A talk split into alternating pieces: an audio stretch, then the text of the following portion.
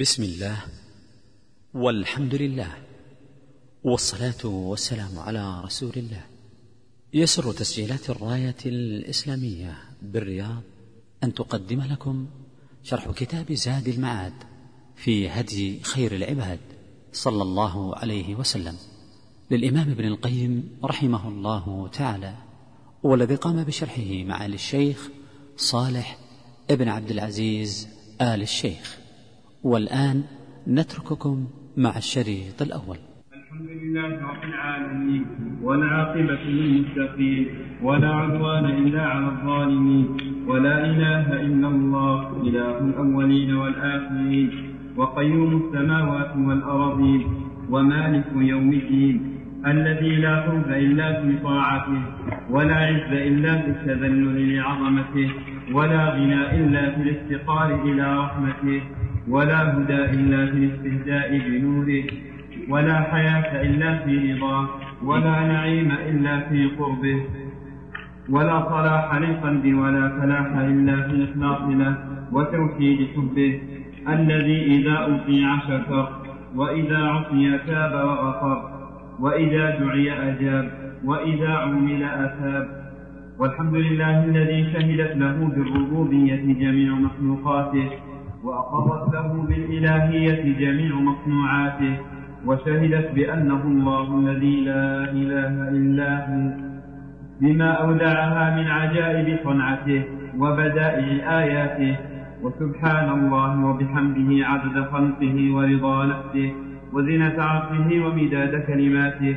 ولا إله إلا الله وحده لا شريك له في إلهيته كما لا شريك له في ربوبيته.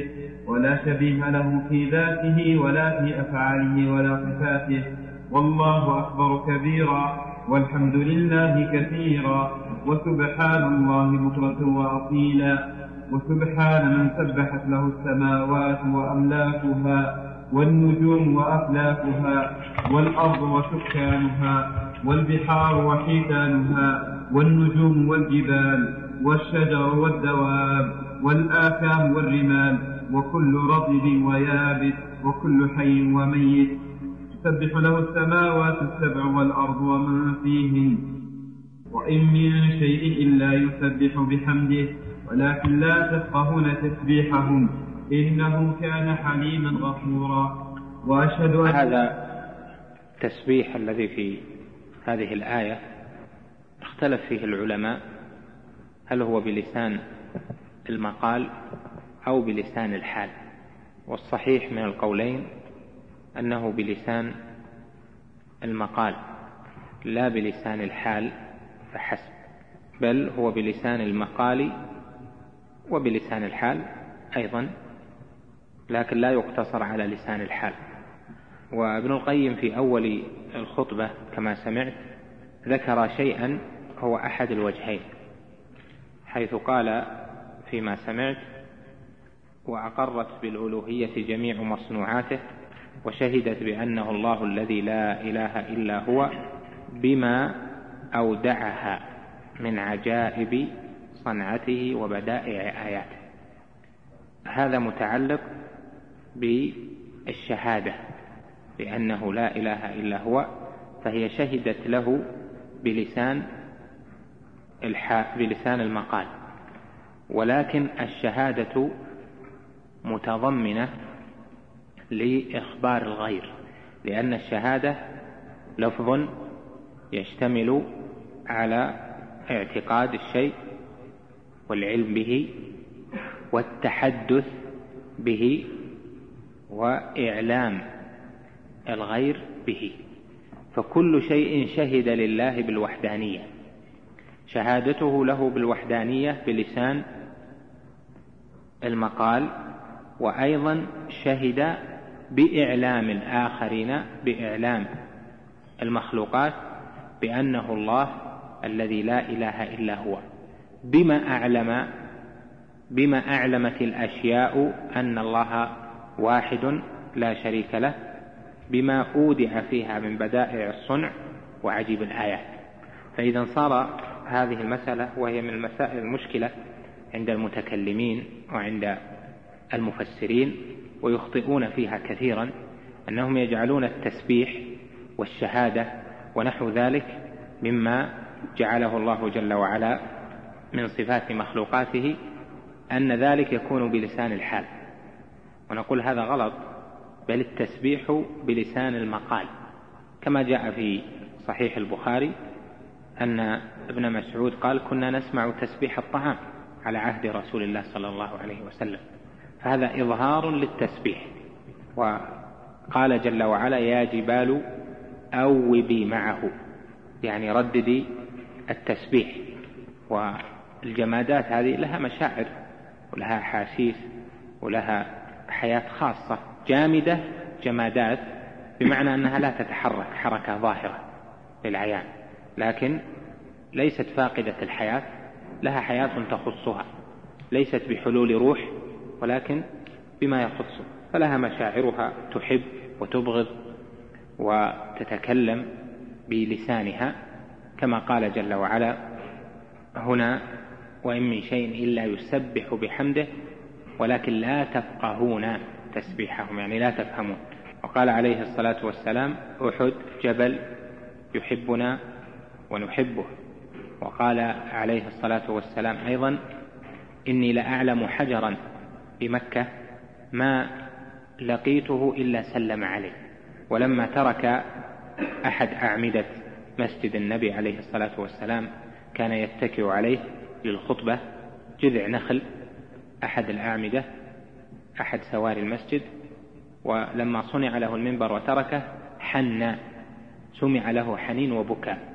كبكاء أو حنين العشاء حتى أتى إليه عليه الصلاة والسلام وضمه فجعل يسكن كما يسكن الصبي الصغير إذا سكن عن البكاء. هذه وأشباهها كثيرة تدل على أن الجمادات هذه التي لا تتحرك ظاهرا لها حياة خاصة ولها مشاعر ولها محبة. إنا عرضنا الأمانة على السماوات والأرض والجبال فأبين أن يحملنها وأشفقن منها. وقال جل وعلا ائتيا طوعا أو كرها قالتا أتينا طائعين. ونحو ذلك. المقصود أن التسبيح في هذه الجمادات وفي كل شيء هو تسبيح بلسان المقال وأيضا بلسان الحال. والشهادة كل شيء شهد لله بالوحدانية وشهادته بمعنى أنه تحدث بذلك بما يناسبه ولكن لا تفقهون حديثهم. لا يفقه العباد حديث هذه المخلوقات كما قال ولكن لا تفقهون تسبيحهم والثاني أنه يعلم يعني هذه الجمادات وهذه المخلوقات الشمس القمر السماء الأرض الجبال الشجر الدواب تعلم المكلفين ب بل تعلم غيرها بأنه الله جل وعلا الواحد الأحد. هذا الإعلام للغير ما سمعناه بحديث خطاب. ولذلك قال هنا بما أودعها من بدائع صنعته وعجائب آياته فأعلمت بما فيها من الآية الدالة على وحدانيته. كما قال أبو العتاهية وفي كل شيء له آية تدل على أنه واحد. فهذه من المسائل العظام والتقريرات المهمة التي ابتدأ بها ابن القيم رحمه الله هذا الكتاب العجيب. نعم. وأشهد أن لا إله إلا الله وحده لا شريك له. كلمة قامت بها الأرض والسماوات وخلقت لأجلها جميع المخلوقات. وبها أرسل الله تعالى رسله وأنزل كتبه وشرع شرائعه ولأجلها نصبت الموازين. ووضعت الدواوين وقامت سوق الجنة والنار وبها انقسمت الخليقة إلى المؤمنين والكفار والأبرار والفجار فهي منشأ الخلق والأمر والثواب والعقاب وهي الحق الذي خلقت له الخليقة وعنها وعن حقوقها السؤال والحساب وعليها يقع الثواب والعقاب وعليها نصبت القبلة وعليها أسست الملة ولأجلها جردت سيوف الجهاد وهي حق الله على جميع العباد فهي كلمة الإسلام ومفتاح دار السلام وعنها يسأل الأولون والآخرون فلا تزول قدم العبد بين يدي الله حتى يسأل عن مسألتين ماذا كنتم تعبدون؟ وماذا أجبتم المرسلين؟ فجواب الأولى بتحقيق لا إله إلا الله معرفة وإقرارا وعملا. وجواب الثانية بتحقيق أن محمدا رسول الله معرفة وإقرارا وانقيادا وطاعة. وأشهد أن محمدا عبده ورسوله وأمينه على وحيه وخيرته من خلقه. وسفيره بينه وبين عباده المبعوث بالدين القويم والمنهج المستقيم. أرسله الله رحمة للعالمين وإماما للمتقين وحجة على الخلائق أجمعين. أرسله على حين فترة من الرسل فهدى به إلى أقوم الطرق وأوضح, وأوضح السبل. وافترض على العباد طاعته وتأثيره وتوقيره ومحبته. والقيام بحقوقه. تعزير يعني النصرة. تعزير تعزيره يعني نصرته. وتعزروه وتوقروه يعني تنصرونه وتعظمون أمره وتحترمونه. نعم. وسددون جنته الطرق فلم تفتح لأحد إلا من طريقه فشرح له صدره ورفع له ذكره ووضع عنه وزره. وجعل الذلة والصغار على من خالف أمره. ففي المسند من حديث أبي منيب الجرشي عن عبد الله بن عمر رضي الله عنهما قال قال رسول الله صلى الله عليه وسلم بعثت بالسيف بين يدي الساعة حتى يعبد الله وحده لا شريك له. وجعل رزقي تحت ظل رمحي وجعل الذلة والصغار على من خالف أمري. ومن تشبه بقوم فهو منهم. وكما أن الذلة مضروبة على من خالف أمره فالعزة, فالعزة لأهل طاعته ومتابعته. قال سبحانه ولا تهنوا ولا تحزنوا وأنتم الأعلون. إن كنتم مؤمنين. وقال تعالى ولله العزة ولرسوله وللمؤمنين. وقال تعالى فلا تهنوا وتدعوا إلى السلم وأنتم الأعلون. والله معكم. وقال تعالى يا أيها النبي حسبك الله حسبك الله ومن اتبعك من المؤمنين. أي الله وحده كافيك وكافي أتباعك فلا تحتاجون معه إلى أحد. وهنا تقديران أحدهما أن تكون الواو عاطفة لمن على الكاف المجرورة ويجوز العطف على الضمير المجرور بدون إعادة الجار على على المذهب المختار وشواهده كثيرة وشبه المنع منه واهية. والثاني أن تكون الواو واو أن تكون الواو واو مع وتكون وتكون من في محل نصب عطفا على الموضع فإن حسبك في معنى كافيك أي الله يكفيك ويكفي من اتبعك كما تقول العرب. حسبك وزيدا درهم قال الشاعر إذا كانت الهيجاء وانشقت العصا فحسبك والضحاك سيف مهند. وهذا أصح التقديرين. وفيها تقدير ثالث أن تكون من في موضع رفع بالابتداء أي ومن اتبعك من المؤمنين فحسبهم الله. وفيها تقدير رابع وهو خطأ من جهة المعنى وهو أن تكون من في موضع رفع عطفا على اسم الله ويكون المعنى حسبك الله وأتباعه.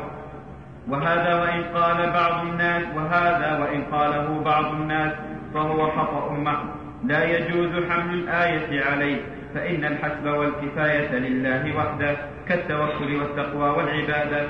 قال تعالى وإن يريدوا أن يخدعوك فإن حسبك الله هو الذي أيدك بنصره وبالمؤمنين. ففرق بين الحسب والتأييد فجعل الحسب له وحده وجعل التأييد له بنصره وبعباده وأثنى الله سبحانه على أهل التوحيد والتوكل من عباده حيث أفردوه بالحسب.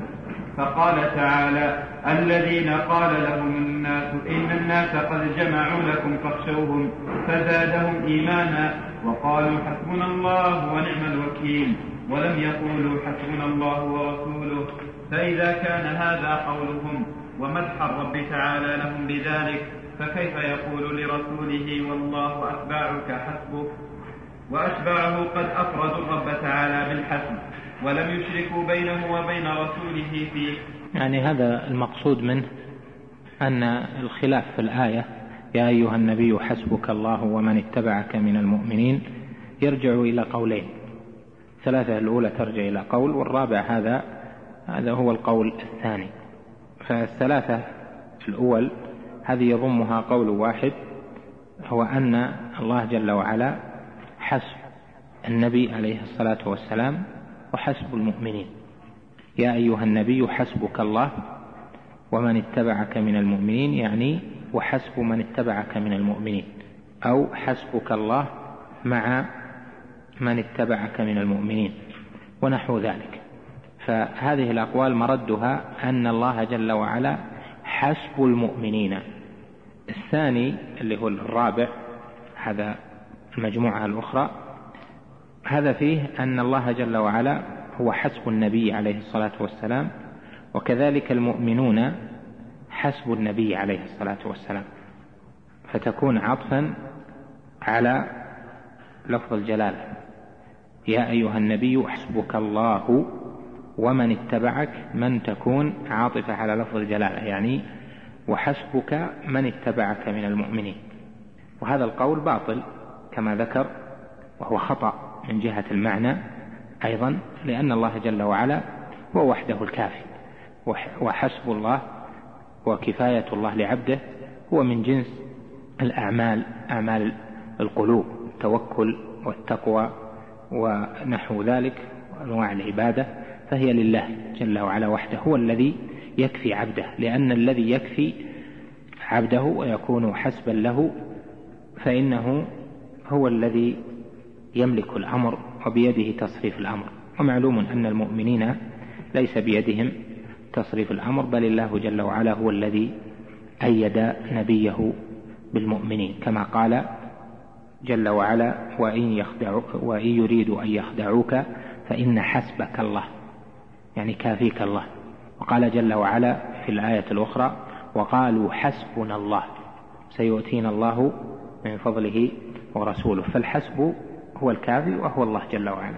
يعني المقصود أن هذا التفصيل مرده إلى قولين والآن هو يرد على القول الرابع من هذه الأقوال. نعم. ولم يقولوا حسب الله رسوله فإذا كان هذا قولهم. ومدح الرب تعالى لهم بذلك فكيف يقول لرسوله الله وأتباعك حسبك وأتباعه قد أفردوا الرب تعالى بالحسب ولم يشركوا بينه وبين رسوله فيه فكيف يشرك بينهم وبينه في حسب رسوله؟ هذا من أمحل المحال وأفضل الباطل ونذير ونظير هذا قوله تعالى ولو أنهم رضوا ما آتاهم الله ورسوله وقالوا حسبنا الله سيؤتي الله من فضله ورسوله. إنا إلى الله راغبون. فتأمل كيف جعل الإيتاء لله ولرسوله. كما قال تعالى وما آتاكم الرسول فخذوه وجعل الحسب له وحده فلم يقل. وقالوا حسبنا الله ورسوله بل جعله خالص حقه. كما قال تعالى إنا إلى, إنا إلى الله راغبون. ولم يقل وإلى رسوله بل جعل الرغبة إليه وحده كما قال تعالى فإذا فرغت فانصب وإلى ربك فارغب. فالرغبة والتوكل والإنابة والحسب لله وحده كما أن العبادة والتقوى والسجود لله وحده والنذر والحلف لا يكون إلا لله سبحانه وتعالى. ونظير هذا قوله تعالى أليس الله بكاف عبده؟ فالحسب هو الكافي. فأخبر سبحانه وتعالى أنه وحده كاف عبده فكيف يجعل أتباعه مع الله في هذه الكفاية؟ والأدلة الدالة على بطلان هذا التأويل الفاسد.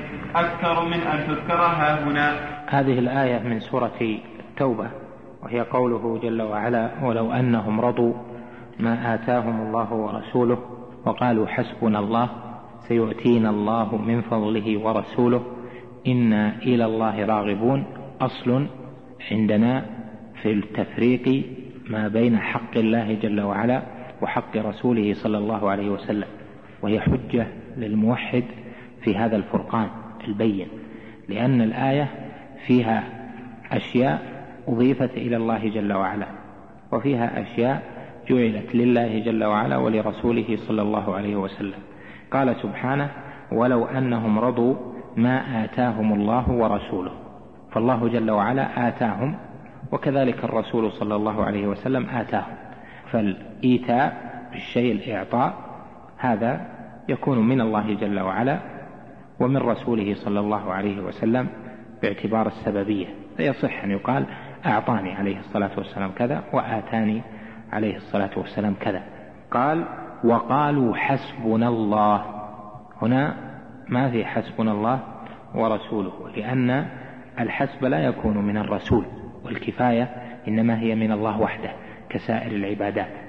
قال سيؤتينا الله من فضله ورسوله.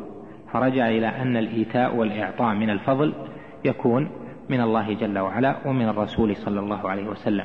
فالله جل وعلا يتفضل عليهم والنبي عليه الصلاة والسلام يتفضل عليهم ويعطيهم. وهذا لله جل وعلا ولرسوله صلى الله عليه وسلم. ليس هذا من خصائص الألوهية من جهة التفضل والإيتاء. ومعلوم أن العبادة أسباب في ذلك ليسوا بمستقلين. ثم قال في آخر الآية إنا إلى الله راغبون. فصار الرغب إلى الله وحده. ليس فيه إنا إلى الله ورسوله راغبون. إنما إنا إلى الله راغبون. ففي هذه الآية عبادتان لله جل وعلا وفيها فعلان يضافان إلى الله جل وعلا وإلى رسوله صلى الله عليه وسلم. فكن من هذه الآية على ذكر وبينة فإنها حجة قوية في التفريق ما بين حق الله جل وعلا وحق رسوله صلى الله عليه وسلم. نعم. والمقصود أن بحسب متابعة الرسول تكون العزة بحسب بحسب. أن بحسب متابعة الحسب يعني بحسب كذا يعني أنه باتباع كذا أو بناء على كذا. فرق بين الحسب والحسب. حسب يعني تقول بحسب كذا يعني بناء على كذا أو أبني على كذا. أما الحسب هو الكافي. والمقصود أن بحسب متابعة الرسول تكون العزة والكفاية والنصرة. كما أن بحسب متابعته تكون الهداية والفلاح والنجاة. فالله سبحانه علق سعادة الدارين بمتابعته وجعل شقاوة الدارين في مخالفته فلأتباعه الهدى والأمن والفلاح والعزة والكفاية والنصرة والولاية والتأييد. وطيب العيش في الدنيا والآخرة. الولاية الولاية والتأييد. ليست الولاية. ما يناسب. هنا الولاية لأنها قد يتولون وقد لا يتولون. يتولون الإمارة لأن الولاية بمعنى الإمارة. منهم من قد يتولى إمارة مثل ما حصل لبعض الصحابة ومنهم من لا يتولى إمارة. لكن الولاية يعني النصرة. هنالك الولاية لله الحق مثل ما ذكرنا سابقا. فلأتباع الهدى والأمن والفلاح والعزة والكفاية والنصرة والولاية والتأييد. وطيب العيش في الدنيا والآخرة ولمخالفيه الذلة والصغار والخرف والضلال والخذلان والشقاء في الدنيا والآخرة. وقد أقسم صلى الله عليه وسلم بألا يؤمن أحدكم حتى يكون هو أحب إليه من ولده ووالده. والناس أجمعين. الخذلان الخذلان والشقاء. الخذلان بمعنى ترك الإعانة. نعم. وأقسم الله سبحانه بأن لا يؤمن من لا يحكمه في كل ما تنازع في كل ما تنازع فيه هو وغيره ثم يرضى بحكمه ولا يجد في نفسه حرجا مما حكم به ثم يسلم له تسليما وينقاد له انقيادا وقال تعالى وما كان لمؤمن ولا مؤمنة إذا قضى الله ورسوله أمرا أن يكون لهم الخيرة من أمرهم فقطع سبحانه وتعالى التخيير بعد أمره وأمر رسوله. فليس لمؤمن أن يختار شيئا بعد أمره صلى الله عليه وسلم بل إذا أمر فأمره حسن وإنما الخيار في قول غيره إذا خفي أمره وكان ذلك الغير من أهل العلم به وبسنته. فبهذه الشروط يكون قول غيره سائغ, سائغ الاتباع لا واجب الاتباع فلا يجب على أحد اتباع قول أحد سواه بل غايته أنه يسوغ له اتباعه. ولو ترك الأخذ بقول غيره لم يكن عاصيا لله ورسوله فأين هذا ممن يوجب على جميع المكلفين اتباعه ويحرم عليه مخالفته؟ ويجب هذه كل اللي معكم نسخة واحدة ها؟ اللي بعدك بينها ويجب عليهم فرق كل كل قول بقوله يجب على جميع لكن أين أين هذا ممن؟ لو قال مما يمشي ها؟ إيه على كل حال آه، تراجعونها يعني. تأكد منها من نسخ ثانية. كمل. ما هي بظاهرة؟ يوجب اللي أنا صححتها محتملة لكن تراجع. نعم. ويجب عليهم ترك كل قول بقوله فلا حكم لأحد معه ولا قول لأحد معه كما لا تشريع لأحد معه وكل من سواه فإنما يجب اتباعه على قوله إذا أمر بما أمر به ونهى عما نهى عنه فكان فكان مبلغا محضا ومخبرا لا منشئا ومؤسسا فمن أنشأ أقوالا وأسس قواعد بحسب, بحسب, بحسب فهمه وتأويله لم يجب على الأمة اتباعها ولا التحاكم إليها حتى تعرض على ما جاء به الرسول. فإن طابقته ووافقته وشهد لها بالصحة قبلت حينئذ وإن قبلت حينئذ. وإن خالفته وجب ردها واضطرافها فإن لم يتبين فيها أحد الأمرين. جعلت موقوفة وكان أحسن أحوالها أن يجوز الحكم والإفتاء بها وتركه. وأما أنه يجب وأما أنه يجب ويتعين فكلا ولما. وبعد فإن الله رحمه الله رحمه الله.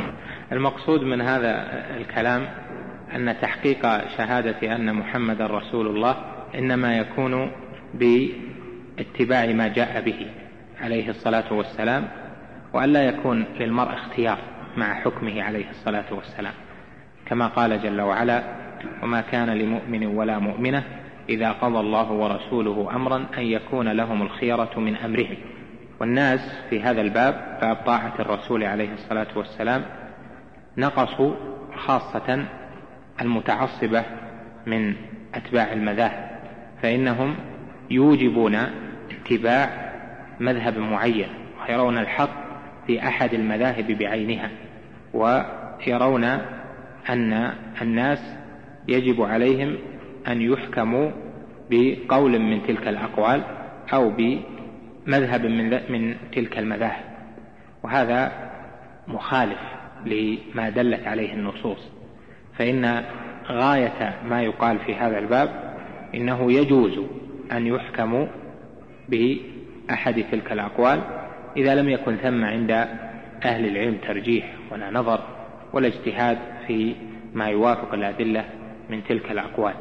أما أن يوجب اتباع أحد أو أن يوجب ويتعين على أحد أن يحكم بقول من دون النبي عليه الصلاة والسلام فكلا ولما كما قال رحمه الله تعالى. فهذا يدل على أن تحكيم كلام النبي عليه الصلاة والسلام فرض ومتعين. واتباع أقوال العلماء هذا لا بد منه لأنه لا يفهم معاني الكلام معاني الكتاب والسنة كلام الله وكلام رسوله عليه الصلاة والسلام إلا بواسطة فهم العلماء. فالعلماء وظيفتهم في الشرع تبيين معاني النصوص تبيين مراد الشارع بهذا النص. هذه وظيفة العالم. فيسعى جهده ويتفرغ عمره حتى تكون عنده ملكة بأصولها وقواعدها في فهم كلام الله وكلام رسوله صلى الله عليه وسلم. فيبين للناس معاني كلام الله جل وعلا وكلام رسوله صلى الله عليه وسلم وهذا هو الفخر والرفعة لمن حصلت له. هؤلاء هم العلماء. وأما من نظر في أقوال أهل العلم وتوسع فيها دون فقه بالكتاب والسنة فهذا ناقص. فإن أوجب مع ذلك اتباع إمام معين دون غيره فهذا بغي وتعد ومحرم من القول. بل قد قال شيخ الإسلام رحمه الله في موضع له من قال يجب على الناس أن يعتنقوا مذهبا معينا من المذاهب الأربعة أو غير هذه المذاهب الأربعة دون غيرها وأن يلتزم بقول إمام معين في كل المسائل فإنه يجب أن يعزر أن يؤدب لأن هذا فيه تقدم بين يدي الله جل وعلا وبين يدي رسوله. فلا أحد من الخلق يؤخذ قوله كله إلا النبي عليه الصلاة والسلام فإنه الذي أوجب الله جل وعلا طاعته. وما جاء في النصوص وجب الأخذ به. هذه الأقوال التي تنقل عن أهل العلم والآراء إما في الفقه أو في غيرها من العلوم هذه إن شهدت لها نصوص الكتاب والسنة بالصحة فهي مقبولة أو كانت في بيان دلالات النصوص فهي مقبولة وإن كانت اجتهادا يخالف الكتاب والسنة فهي مردودة على قائلها كائنا من كان وإن كان النص محتملا بهذا الفهم ومحتملا لغيره فإن من قلد مجتهدا فلا حرج عليه إذا لم يكن عنده آلة الاجتهاد ووقت الاجتهاد وإن كان القول اجتهاديا قول اجتهادي من الأقوال اجتهد به فيه أحد أهل العلم فإن الأخذ به لا يجوز أن يقال إنه لازم إلا إذا أجمع أهل العلم على مسألة يعني أهل الفقه والدراية فإنه يصار إلى قولهم أو كثرت أقوال أهل العلم في المسائل الاجتهادية يعني الكثرة الكاثرة على هذا القول فإنه يصار إلى قولهم لأن الصواب في الفهم مع جملة العلماء في غالب المسائل. بل المسائل التي رجح شيخ الإسلام فيها غير قول الجمهور نادرة. يعني يمكن أن تعد على أصابع اليد الواحدة. نقف عند هذا. وفق الله الجميع لما يحب ويرضى. الرحمن الرحيم. الحمد لله رب العالمين وصلى الله وسلم على نبينا محمد وعلى أجمعين. قال المصنف رحمه الله تعالى وبعد فإن الله سبحانه وتعالى هو المنفرد بالخلق والاختيار من المخلوقات.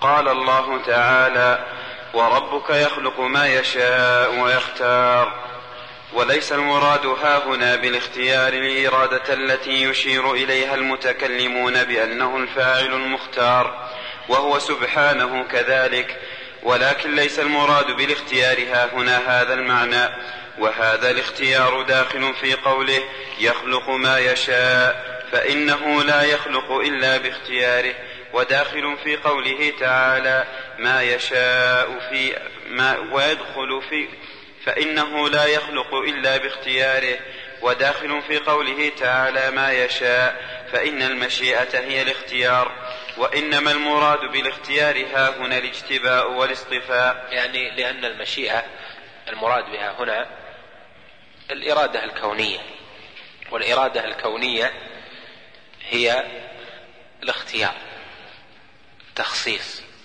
مثل ما قال ابن تيمية في تائيته القدرية وفي الكون تخصيص كثير يدل من له نوع عقل أنه بإرادتي فالتخصيص هو الاختيار والإرادة هي الاختيار. فلهذا ورب وربك يخلق ما يشاء يعني ما يريده كونا. وإذا أراد شيئا فهو خصصه بذلك. أراد الجبال أن تكون بهذا الشكل فهو اختار هذا الخلق. الإنسان أراد أن يكون بهذه الصورة. شاء ذلك. اختار. النبات يكون بهذا النحو. المطر ينزل في الوقت الفلاني.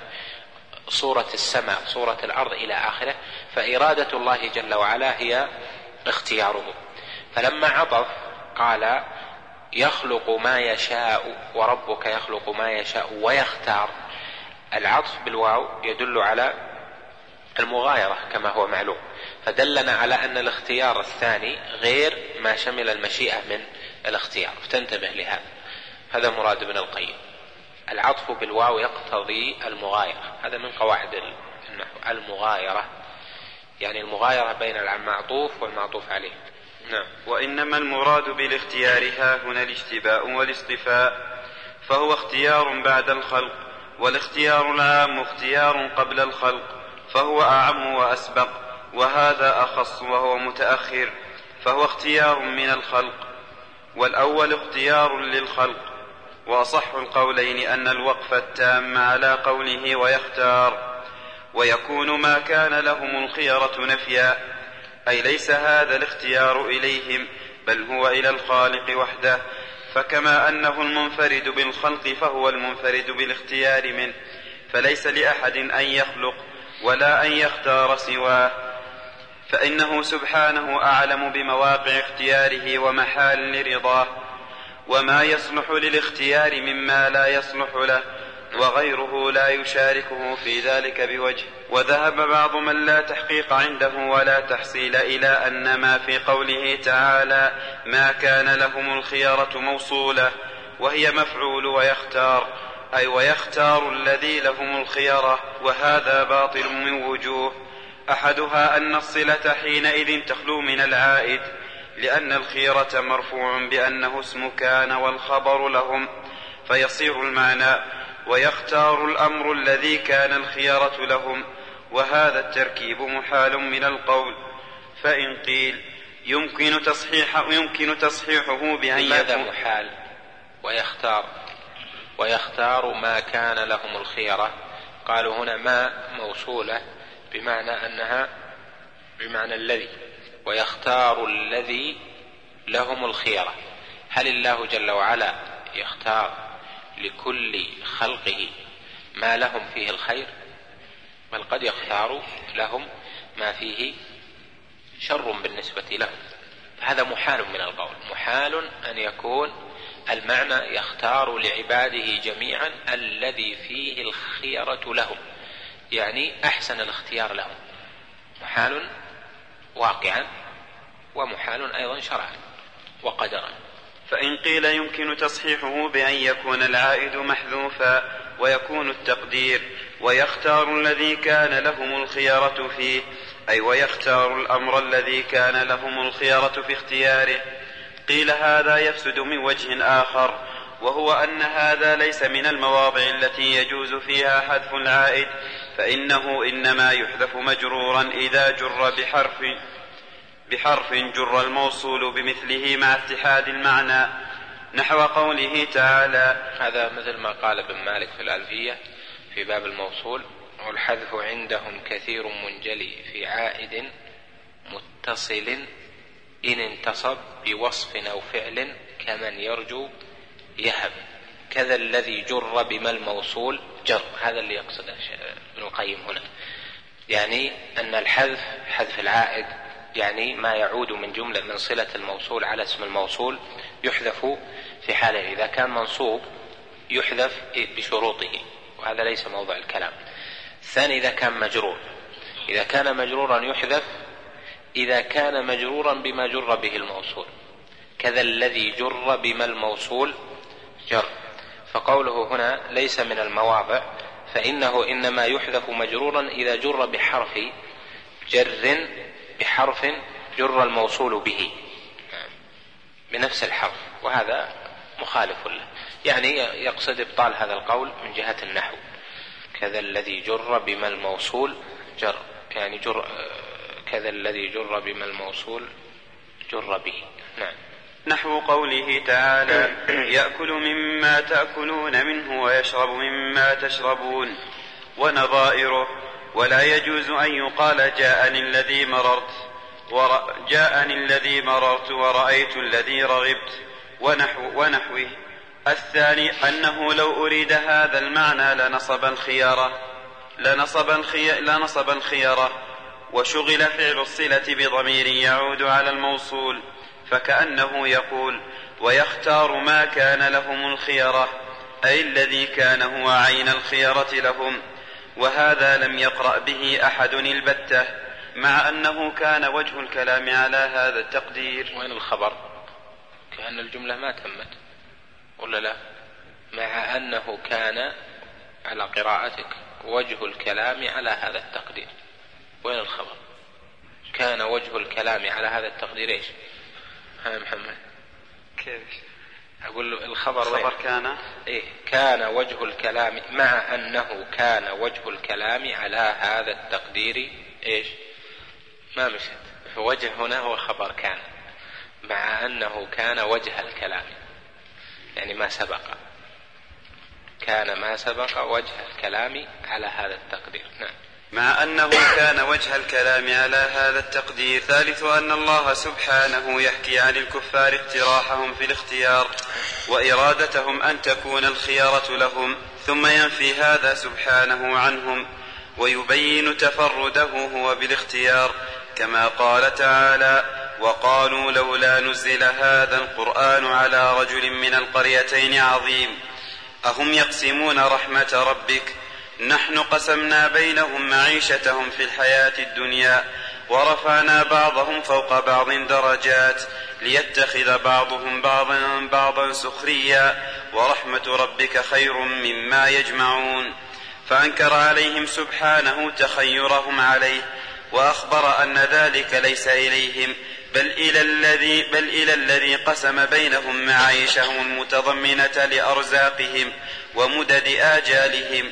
وكذلك هو الذي يقسم فضله بين أهل الفضل على حسب علمه على حسب علمه بمواقع الاختيار ومن يصلح له ممن لا يصلح وهو الذي رفع بعضهم فوق بعض درجات وقسم بينهم معايشهم ودرجات التفضيل فهو القاسم ذلك وحده لا غيره وهكذا هذه وهكذا هذه الآية بي بين فيها انفراده بالخلق والاختيار وأنه سبحانه أعلم بمواقع اختياره كما قال تعالى وإذا جاءتهم آية قالوا لن نؤمن حتى نؤتى مثل ما أوتي رسل الله. الله أعلم حيث يجعل رسالته أي الله أعلم بالمحل الذي يصلح لاصطفائه وكرامته وكرامته وتخصيصه بالرسالة والنبوة دون غيره. الرابع أنه نزه نفسه سبحانه عما اقتضاه شركهم من اقتراحهم واختيارهم فقال سبحانه ما كان لهم الخيرة سبحان الله سبحان الله وتعالى عما يشركون ولم يكن شركهم مقتضيا لإثبات خالق سواه حتى نزه نفسه عنه فتأمله فإنه في غاية اللطف الخامس. اللطف كلمة يستعملونها إذا كان وجه الاستدلال خفيا. يعني غاية اللطف يعني غاية الحسن؟ لا. غاية اللطف يعني مسلك هذا الاستدلال لطيفا يعني يحتاج منك إلى تأمل حتى تفهمه الوقف. مثل ما ذكر لك في أول الكلام وسيطيل على هذه الآية جدا في المقدمة الكلام على الاختيار وتفاصيل ذلك. لكن من جهة الوقف في القرآن وربك يخلق ما يشاء ويختار. تقف هنا. وقفا لازما. والمعتزلة يصلون. وربك يخلق ما يشاء ويختار ما كان لهم الخيرة لأنهم يقولون بوجوب اختيار الأصلح على الله جل وعلا. لهذا الوصل يمنع منه مخالفة لأهل الاعتزال. الخامس أن هذا نظير قوله تعالى نظير قوله تعالى إن ال... فيه نحر جر إيه فيه يا شيخ؟ أن هذا نظير قوله تعالى في إن الذين تدعون من دون الله لن يخلقوا ذبابا لن يخلقوا ذبابا ولو اجتمعوا له وإن يسلبهم الذباب شيئا لا يستنقذوه منه. ضعف الطالب والمطلوب. ما قدر الله حق قدره. إن الله لقوي عزيز. ثم قال الله يصطفي من الملائكة رسلا ومن الناس.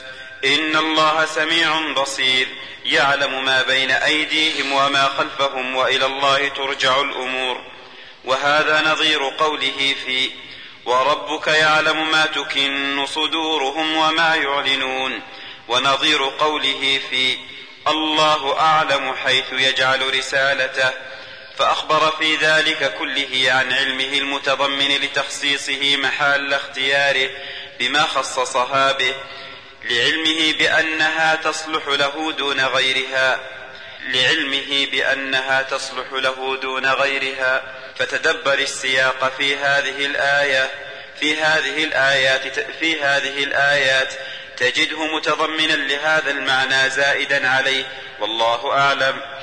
السادس أن هذه الآية مذكورة عق... مذكورة عقيب عقيب قوله ويوم يناديهم فيقول ماذا أجبتم المرسلين؟ فعميت عليهم الأنباء فعميت عليهم الأنباء يومئذ فهم لا يتساءلون. أما من تاب وآمن وعمل صالحا فعسى أن يكون من المفلحين. وربك يخلق ما يشاء ويختار.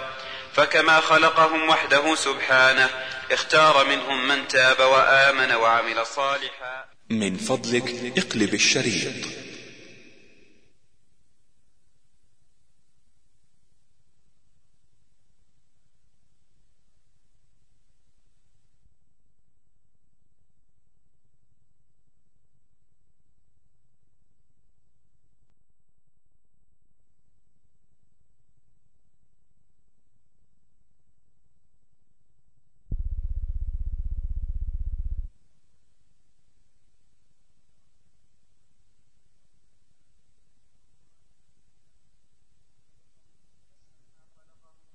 فكما خلقهم وحده سبحانه فكانوا صفوته من عباده وخيرته من خلقه وكان هذا الاختيار راجعا إلى حكمته وعلمه سبحانه راجعا إلى حكمته وعلمه سبحانه لمن هو أهل له لا إلى اختيار هؤلاء المشركين واقتراحهم فسبحان الله وتعالى عما يشركون.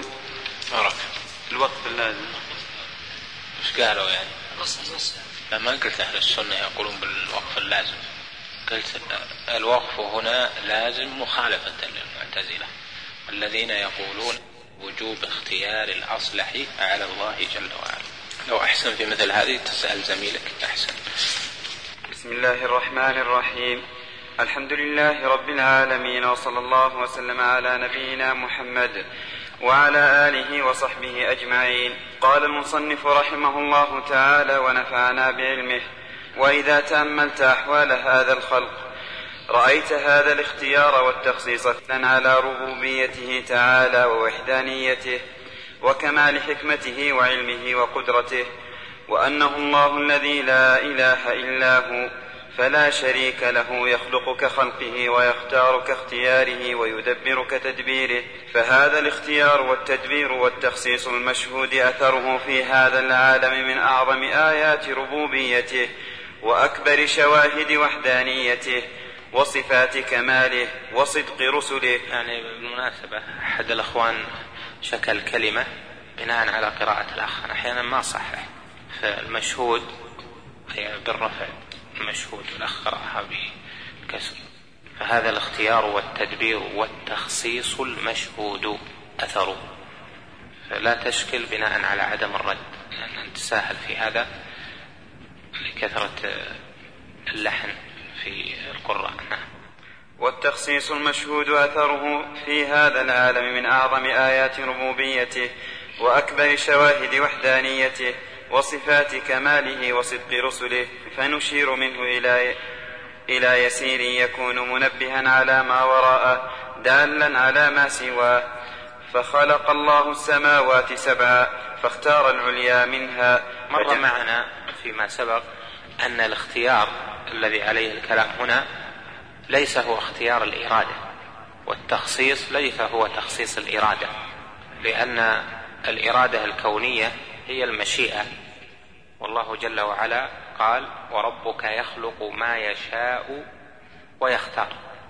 فعطف الاختيار على المشيئة وهذا العطف بالواو يدلنا على تغاير ما بينهما فالاختيار غير المشيئة. والمشيئة الكونية هي الإرادة والمشيئة هي الإرادة الكونية لأن الإرادة تنقسم إلى كونية وشرعية وأما المشيئة فهي واحدة لا تنقسم هي الكونية فقط ليس ثم مشيئة شرعية. الإرادة الكونية أو المشيئة هذه بمعنى الاختيار لكن هو اختيار من الله جل وعلا لما يخلق. اختيار لما يخلق. وما بعد المشيئة من الاختيار الثاني هو اختيار مما يخلق. قال وربك يخلق ما يشاء ويختار. فالمشيئة فيها اختيار لكن هذا الاختيار لما يخلق. والاختيار الذي بعد المشيئة وهو الذي الكلام عليه الآن هو اختيار واصطفاء وتخصيص مما خلق. فبعد أن خلق واختار اختار مما خلق واختار. وهذا هو مراد ابن القيم فيما سيأتي. نعم. فخلق الله السماوات سبعا فاختار العليا منها فجعلها مستقر المقربين من الملائكة واختصها بالقرب من كرسيه ومن عرشه وأسكنها من شاء من خلقه فلها مزية وفضل على سائر السماوات ولو لم يكن إلا قربها منه تبارك وتعالى وهذا التفضيل والتخصيص مع تساوي مادة السماوات من أبين الأدلة على كمال قدرته وحكمته وأنه يخلق ما يشاء ويختار. ومن هذا تفضيله سبحانه جنة الفردوس على سائر الجنان وتخصيصها بأن جعل عرشه سقفها. وفي بعض الآثار إن الله سبحانه غرسها بيده واختارها لخيرته من خلقه. ومن هذا اختياره من الملائكة المصطفين منهم على سائرهم كجبريل وميكائيل وإسرافيل. وكان النبي صلى الله عليه وسلم يقول اللهم رب جبريل وميكائيل وإسرافيل فاطر السماوات والأرض عالم الغيب والشهادة أنت تحكم بين عبادك فيما كانوا فيه يختلفون. اهدني لما اختلف فيه من الحق بإذنك إنك تهدي من تشاء إلى صراط مستقيم. فذكر هؤلاء الثلاثة من الملائكة لكمال اختصاصهم واصطفائهم وقربهم من الله وكم من ملك غيرهم في السماوات فلم يسم إلا هؤلاء الثلاثة. فجبريل صاحب الوحي الذي به حياة القلوب والأرواح وميكائيل صاحب القطر الذي به حياة الأرض والحيوان والنبات وإسرافيل صاحب الصور الذي إذا نفخ فيه أحيت نفخته بإذن الله الأموات وأخرجتهم من قبورهم. وكذلك اختياره سبحانه للأنبياء من ولد آدم عليه وعليهم الصلاة والسلام وهم مئة ألف وأربعة وعشرون ألفا واختياره الرسل منهم. وهم ثلاثمائة وثلاثة عشر على ما في حديث أبي ذر أبي ذر الذي رواه أحمد الذي رواه أحمد وابن وابن حبان في صحيحه واختياره أولي العزم منهم وهم خمسة. هذا الحديث معروف حديث طويل وإسناده ضعيف لكن هو مشتهر بين أهل العلم في باب التفريق بين الأنبياء والرسل ومنه جمل صحيحة لها شواهد. نعم. المذكورون في سورة الأحزاب والشورى في قوله تعالى وإذ أخذنا من النبيين ميثاق ميثاقهم ومنك ومن نوح وإبراهيم وموسى وعيسى بن مريم. وقال تعالى شرع لكم من الدين ما وصى به نوحا والذي أوحينا إليك وما وصينا به إبراهيم وموسى. وما وصينا به إبراهيم وموسى وعيسى أن أقيموا الدين ولا تتفرقوا فيه واختار منهم الخليلين إبراهيم ومحمدا صلى الله عليهما وآلهما وسلم. ومن هذا اختياره سبحانه ولد إسماعيل من أجناس بني آدم ثم اختار منهم بني كنانة من ثم اختار منهم بني كنانة من خزيمة ثم اختار من ولد كنانة قريشا ثم اختار من قريش بني هاشم ثم اختار من بني هاشم سيد ولد آدم محمدا صلى الله عليه وسلم. وكذلك اختار أصحابه من جملة العالمين من جملة الع... من جملة العالمين. اختار يعني اصطفى. كل هذا اختار يعني اصطفى. اختارهم اصطفاهم واختار منهم السابقين الأولين.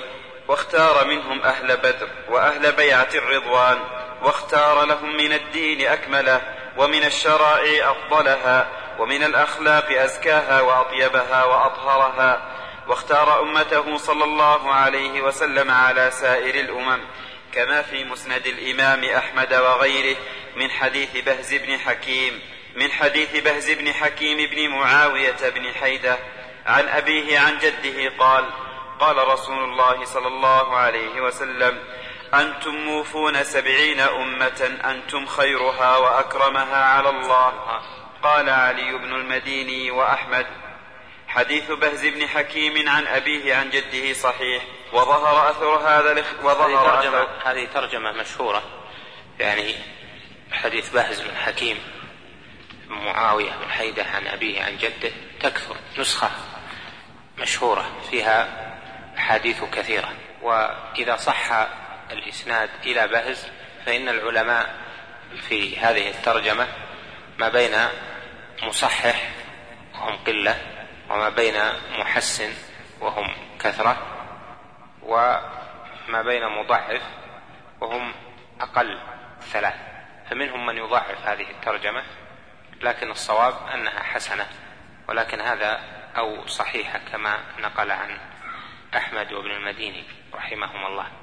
ولكن هذا بشرط أن يكون الإسناد إلى بهز صحيح. فينظر في الإسناد إلى بهز ثم ما بعده تكون الترجمة مشهورة نسخة معروفة حسنة الإسناد. كحديث عمرو بن شعيب عن أبيه عن جده وأمثال هذه النسخ التي فيها شرف النقل من الأبناء عن الآباء. وظهر أثر هذا الاختيار في أعمالهم وأخلاقهم وتوحيدهم ومنازلهم في الجنة ومقاماتهم في الموقف فإنهم أعلى من الناس على تل فوقهم يشرفون عليهم.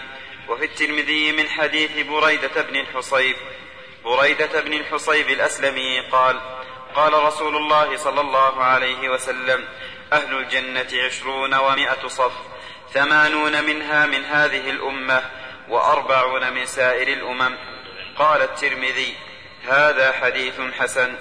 والذي في الصحيح من حديث أبي سعيد الخدري عن النبي صلى الله عليه وسلم من حديث بعث النار والذي نفسي بيده إني لأطمع أن تكونوا شطر أهل الجنة ولم يزد على ذلك.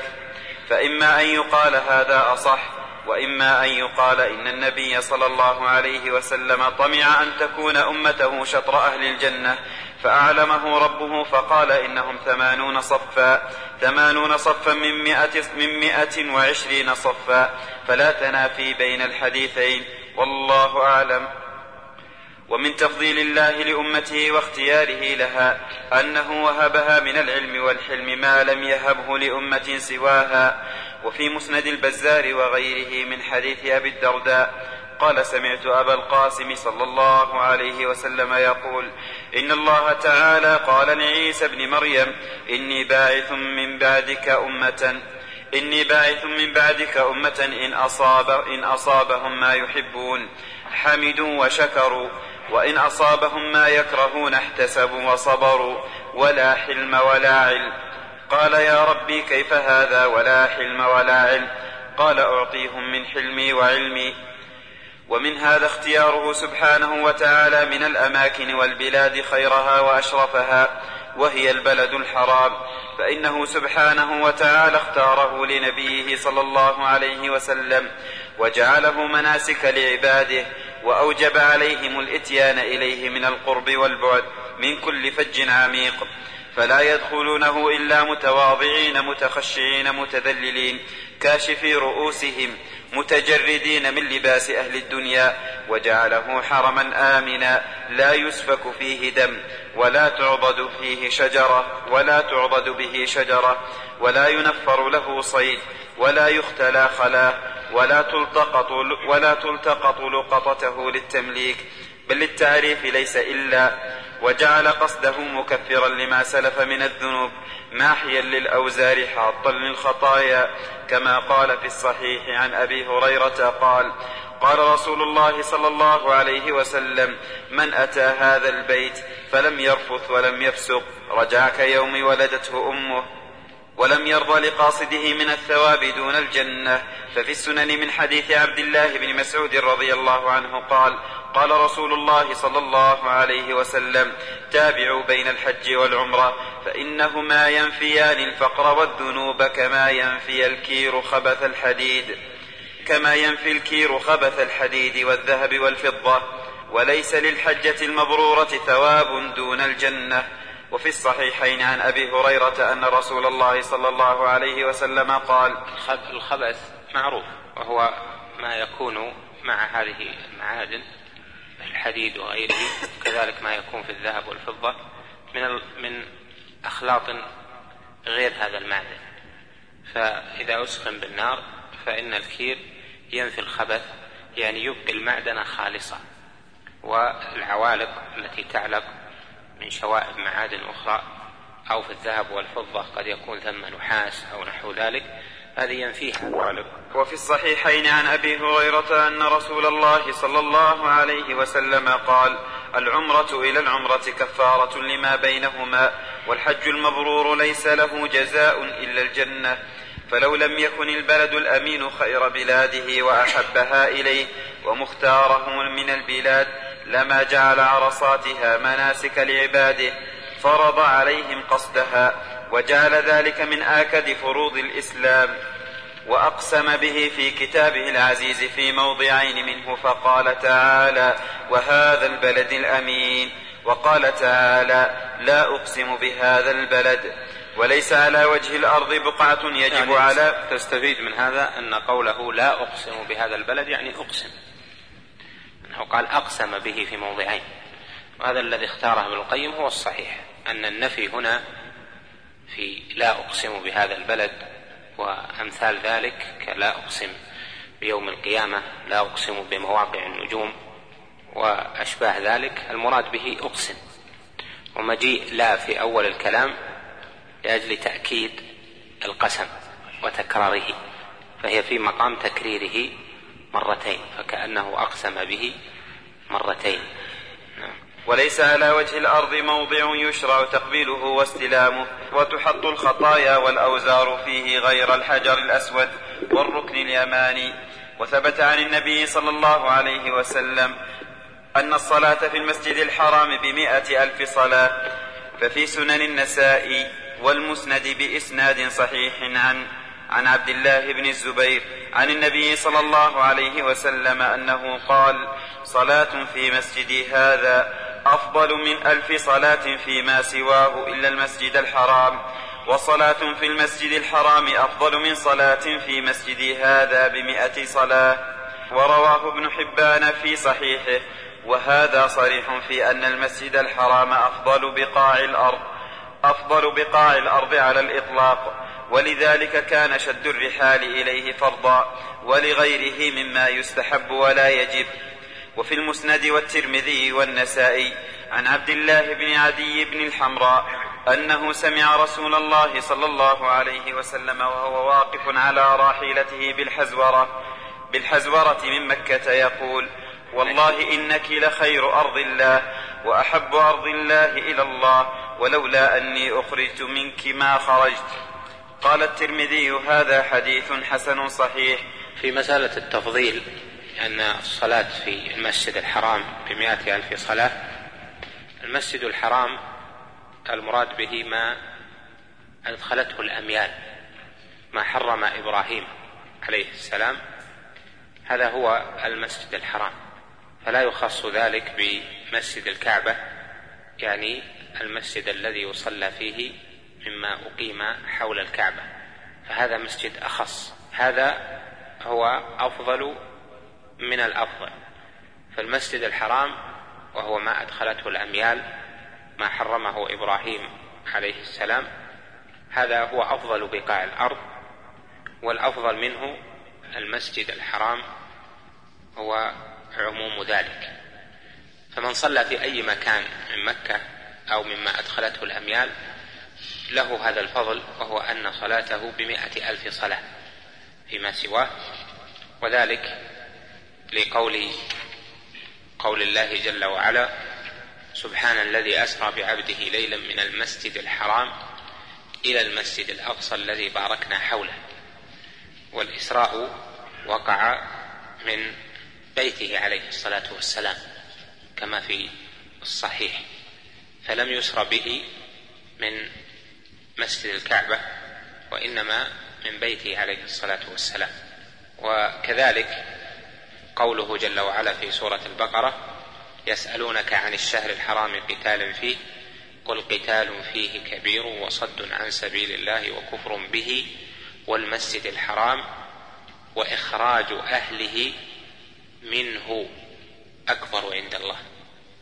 من هنا كما هو ظاهر تبعيضية إخراج أهله يعني أهل المسجد الحرام منه وهم إنما أخرجوا من بيوتهم لا من خصوص مسجد الكعبة.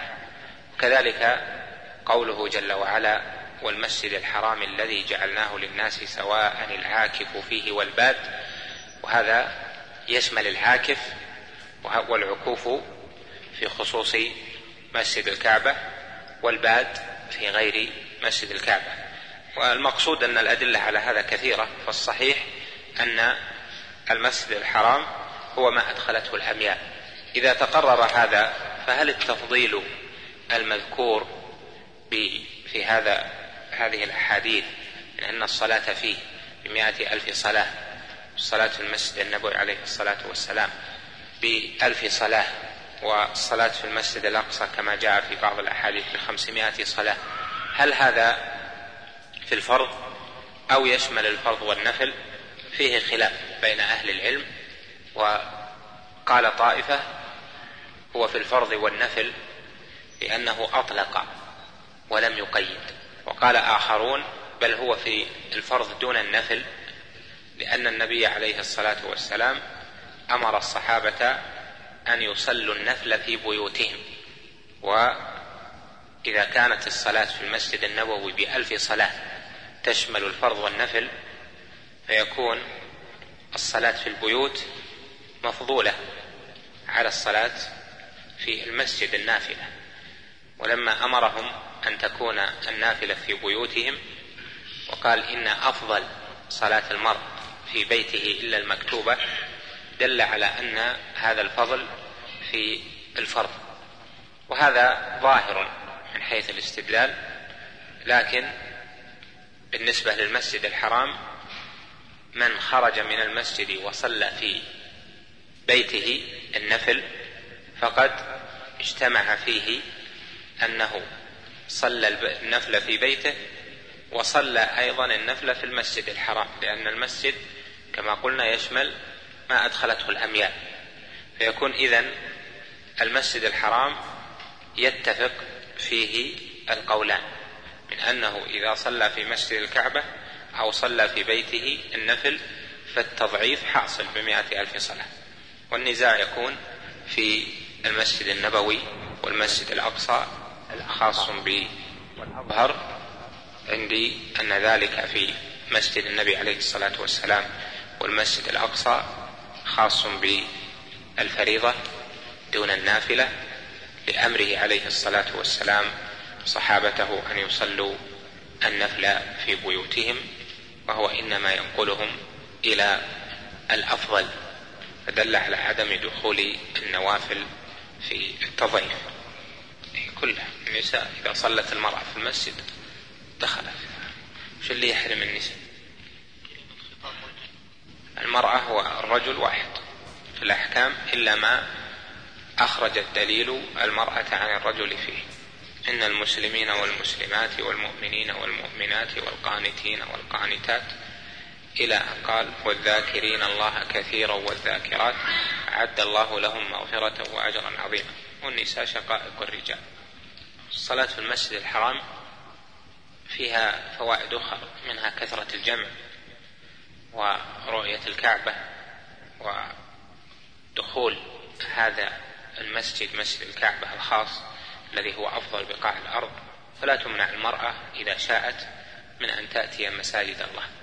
لا تمنعوا إماء الله مساجد الله. وليخرجن تفلات يعني غير متزينات. بل ومن خصائصها كونها قبلة لأهل الأرض كلهم فليس على وجه الأرض قبلة غيرها. ومن خواصها أيضا أنه يحرم استقبالها واستدبارها عند قضاء الحاجة دون سائر بقاع الأرض. وأصح المذاهب في هذه المسألة أنه لا فرق في ذلك بين الفضاء والبنيان لبضعة عشر دليلا قد ذكرت في غير هذا الموضع وليس وليس ذكرها رحمه الله في شرح تهذيب السنن. أطال فيها. ذكر الأدلة الآن أن الصواب في هذه المسألة لا فرق بين الفضاء والبنيان. القول الثاني المشهور أن الفضاء غير البنيان لأن النبي عليه الصلاة والسلام قضى حاجته فوق ظهر بيته عليه الصلاة والسلام وهو مستدبر القبلة. فدل على أن الفضاء غير البنيان. والمسألة فيها تنازع معروف. وابن القيم يرجح أن لا فرق بين هذا وهذا. وليس مع المفرق ما يقاومها البتة مع تناقضهم في مقدار الفضاء والبنيان وليس هذا موضع استيفاء الحجاج بين الطرفين. هنا الحظ كلمة هنا كلمة متينة. قال ليس مع المفرق ما يقاومها. وهذه كلمة فقيه عارف رحم الله ابن القيم رحم الله ابن القيم وأجل له المثوبة. آه، المسائل الخلافية والترجيح بينها لا يعني أن القول المرجوح لا دليل له بل أكثر المسائل الخلافية لكل طرف دليل بل وأدلة. فيرجح القول إذا ظهر الدليل أو إذا صح أو إذا صار الإيراد عليه أقل. من الإيراد على غيره. وهذا ما يشير إليه ابن القيم بقوله ما يقاومها. لأن من أوجه الترجيح بين الأقوال أن يكون ما يرد على أحد القولين أقل مما يرد على الآخر. فيكون كل من القولين يرد عليه اعتراضات. لكن ما كان من القولين أقل اعتراضا فهو أرجح مما يكثر الإيراد عليه والاعتراض. وهذه قاعدة مهمة في فهم أقوال أهل العلم في المسائل الخلافية. لا تتصور أن المسائل الراجح والمرجوح معناها أن هذه عليها دليل وهذه ما عليها دليل. لا أكثرها هذا دليل فيه وهذا دليل وهذا صحيح وهذا صحيح. لكن إما أن يكون التنازع في الفهم في الدلالة وإما أن يكون في كثرة الواردات على هذا وقلة الواردات على القول الآخر فيكون القول الذي تقل عليه الاعتراضات أو الواردات من جهة الدلالة والفهم أو من جهة الثبوت الإسناد ونحو ذلك يكون أرجح من غيره. نكتفي بهذا القدر. ننتقل إلى ما بعده. وعلى آله وصحبه أجمعين. قال ابن القيم رحمه الله تعالى ومن خواصها أيضا أن المسجد الحرام أول مسجد وضع في الأرض.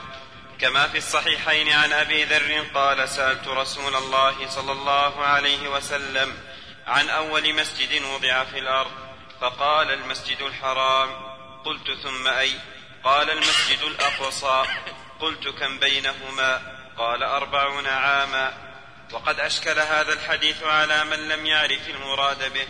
فقال معلوم أن سليمان فقال معلوم أن سليمان بن داود هو الذي بنى المسجد الأقصى وبينه وبين إبراهيم أكثر من ألف عام وهذا من جهل هذا القائل فإن سليمان إنما كان له من المسجد الأقصى تجديده لا تأسيسه والذي أسسه هو يعقوب بن إسحاق صلى الله عليهما وآلهما وسلم بعد بناء إبراهيم الكعبة بهذا المقدار ومما يدل على تفضيلها أن الله تعالى أخبر أنها أم القرى فالقرى كلها تبع لها وفرع عليها وهي أصل القرى. بناء الكعبة وبناء المسجد الأقصى.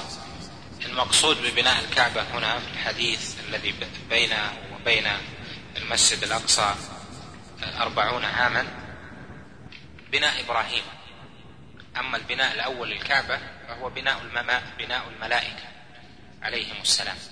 فالملائكة هي التي خطت هذا الموقع للكعبة ووضعت له القواعد. وكان معروفا عند الأنبياء أن هذا مكان بيت الله جل وعلا الذي بنته الملائكة. وهذا هو ظاهر قول الله جل وعلا في سورة إبراهيم إني أسكنت من ذريتي بواد غير ذي زرع عند بيتك المحرم. وهو أسكن إسماعيل وكان في حجر أمه صغيرا يرضع ومعه أمه ثم ذهب. ورفعه للبيت بعد شباب إسماعيل بعد بلوغه مبلغ الرجال.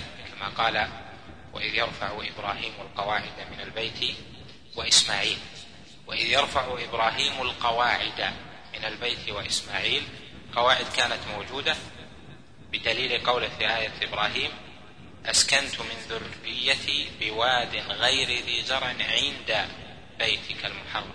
هل كان البيت مبنيا؟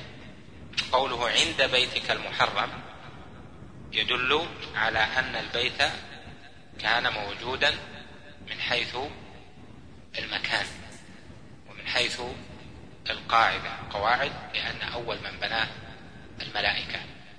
المقصود من هذا أن المسجد أن الكعبة وما حولها المسجد الحرام من اتخاذ ما حولها مسجد ونحو ذلك هذا كان في وقت إبراهيم عليه السلام.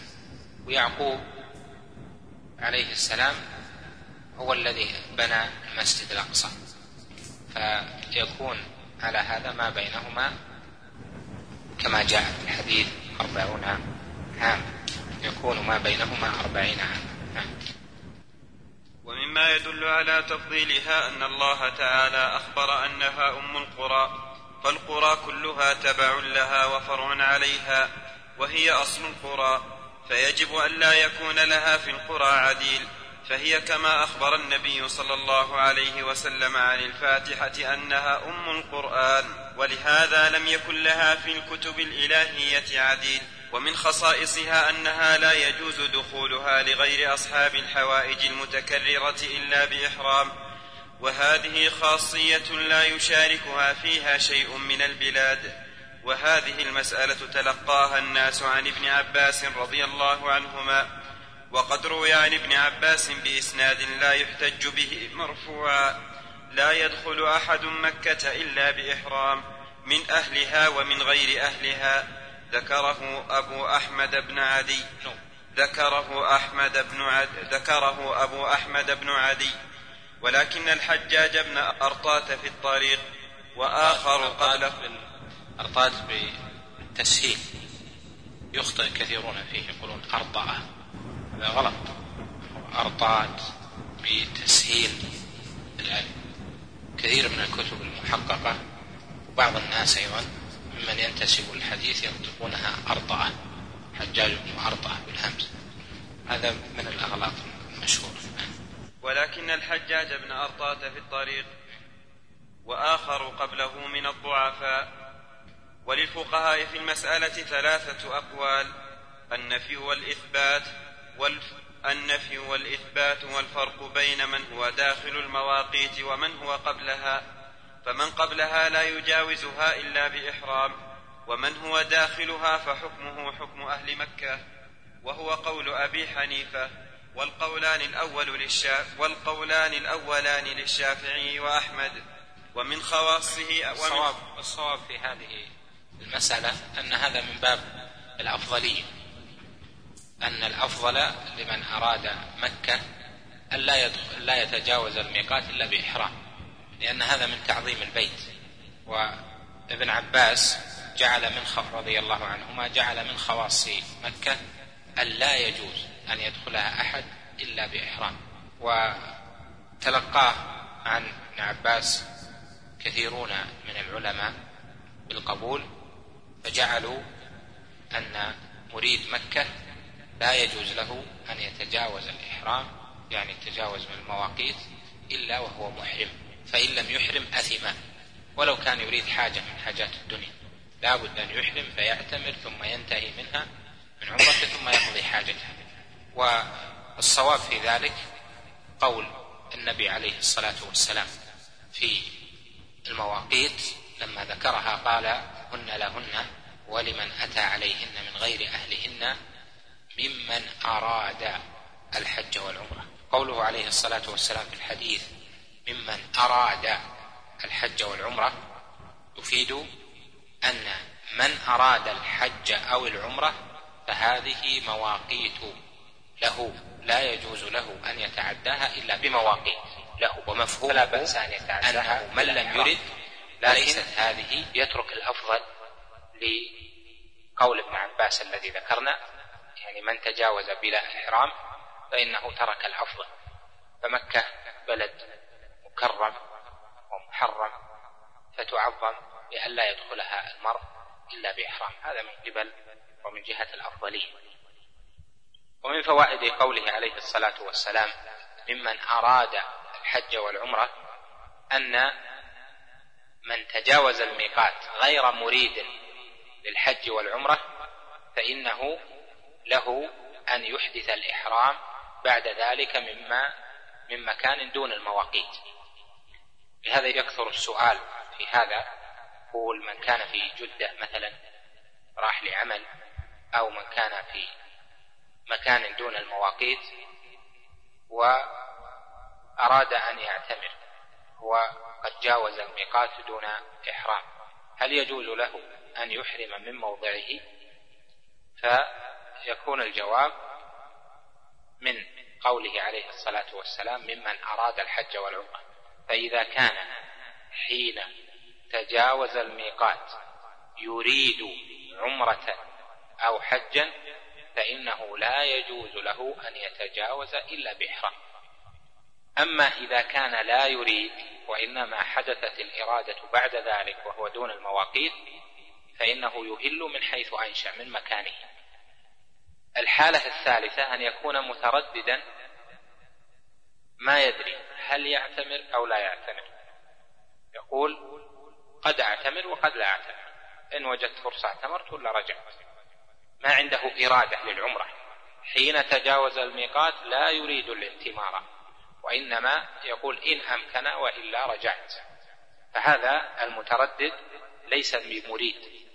فإذا عزم على العمرة فإنه يحرم من مكانه الذي هو فيه من جدة أو من ما دون المواقيت لأنه غير عازم تجاوز الميقات وهو لا يريد الحج والعمرة فصارت عندنا الأحوال ثلاثة. مريد لا يجوز له تعدي الميقات إلا بإحرام يعني عازم يريد الحج بعتمر تجاوز الميقات كنت أناول العمرة يقول لي كيف أنا بعتمر جاي وقايل إذا انتهيت من عملي بعتمر. ما في عندي فراغ وبعتمر. فهو عازم على ذلك غير متردد فهذا لا يجوز له أن يتعدى الميقات إلا بإحرام. وإن احتاج إلى أن يكون في جدة أيام أو في نحوها فإنه إذا فرغ من شغله يرجع إلى الميقات فيحرم منه. هذا من باب تخليص. وإلا فالأفضل أن يحرم فيأتي بالعمرة ثم ينتهي ثم يذهب. إلى عمله. الحالة الثانية أن يتجاوز غير مريد. ما لن يريد العمرة لا ما يعتمر ثم لما جلس وجد عنده فراغ وقال أنا سأعتمر فهذا يهل من حيث أنشأ من مكانه الذي هو فيه مما دون المواقيت. الحالة الثالثة المتردد. المتردد ليس له حكم. له حكم من لم يرد. نعم.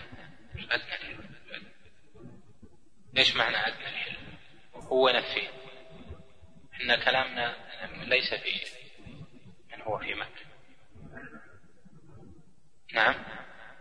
حنا كلامنا في من هو خارج الحرم حنا كلامنا؟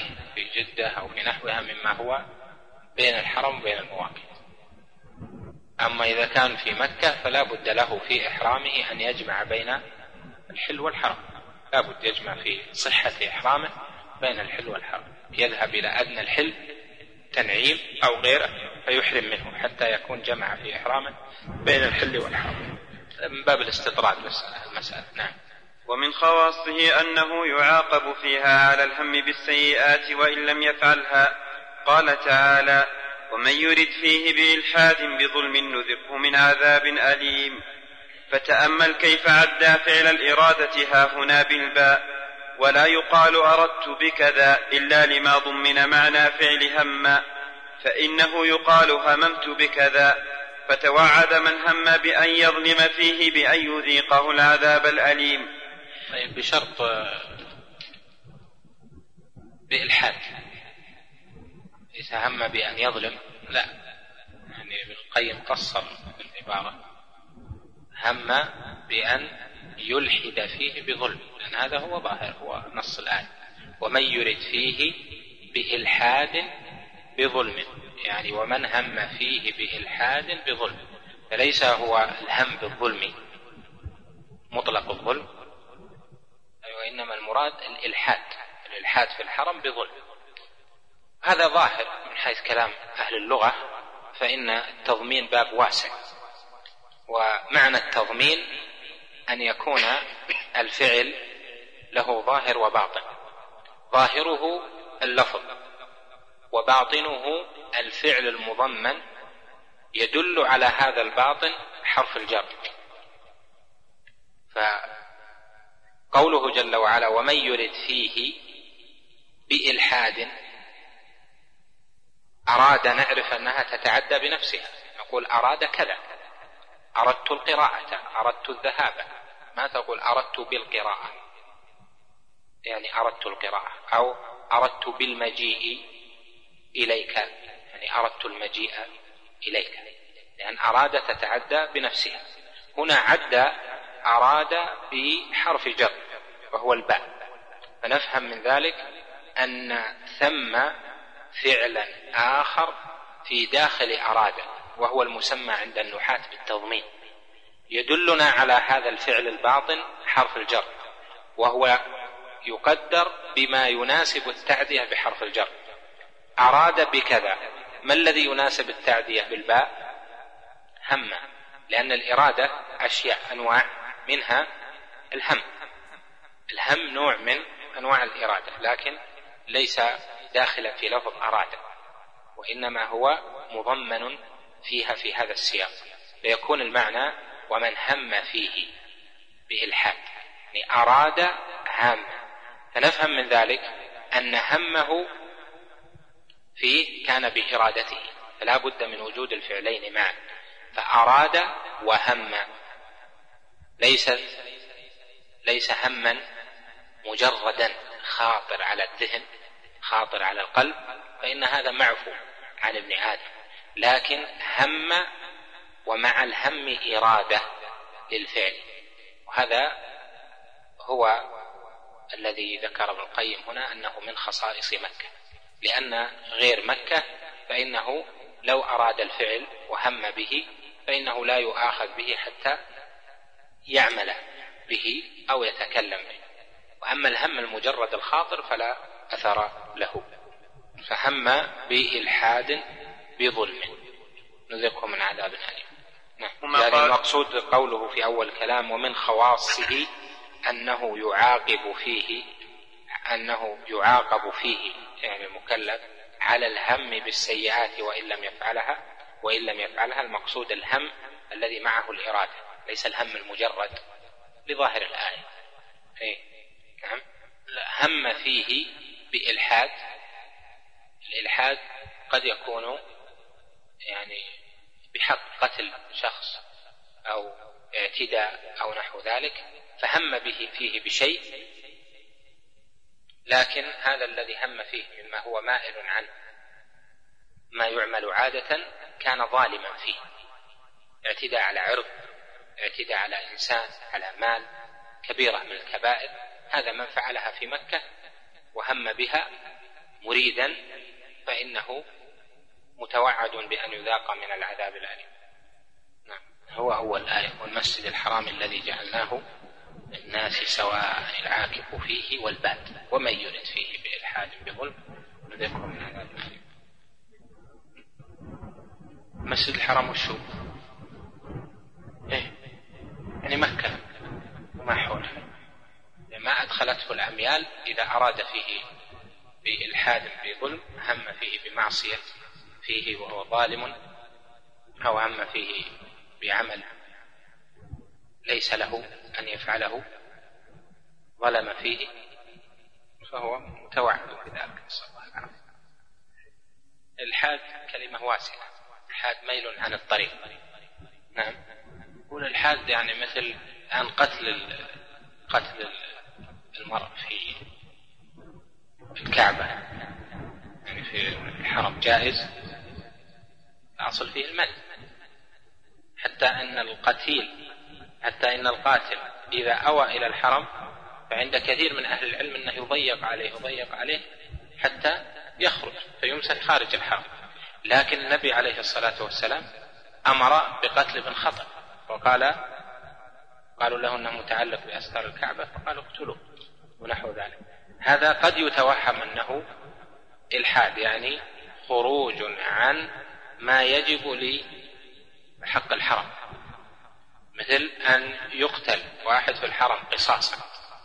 قد يفهم من هذا نوع الحاد لأن الحرم يأمن فيه الجميع. المقصود هنا أن الخروج عما يستحقه الحرم إذا كان بظلم فهو المتوعد عليه. أما إذا كان بحق فإنه لا يتوعد عليه بل مطلوب في بعض الأحوال. أخي المستمع الكريم تابع ما تبقى من مادة هذا الشريط على الشريط التالي. مع تحيات تسجيلات الراية الإسلامية بالرياض. هاتف رقم أربعة تسعة واحد واحد تسعة ثمانية خمسة. والسلام عليكم ورحمة الله وبركاته.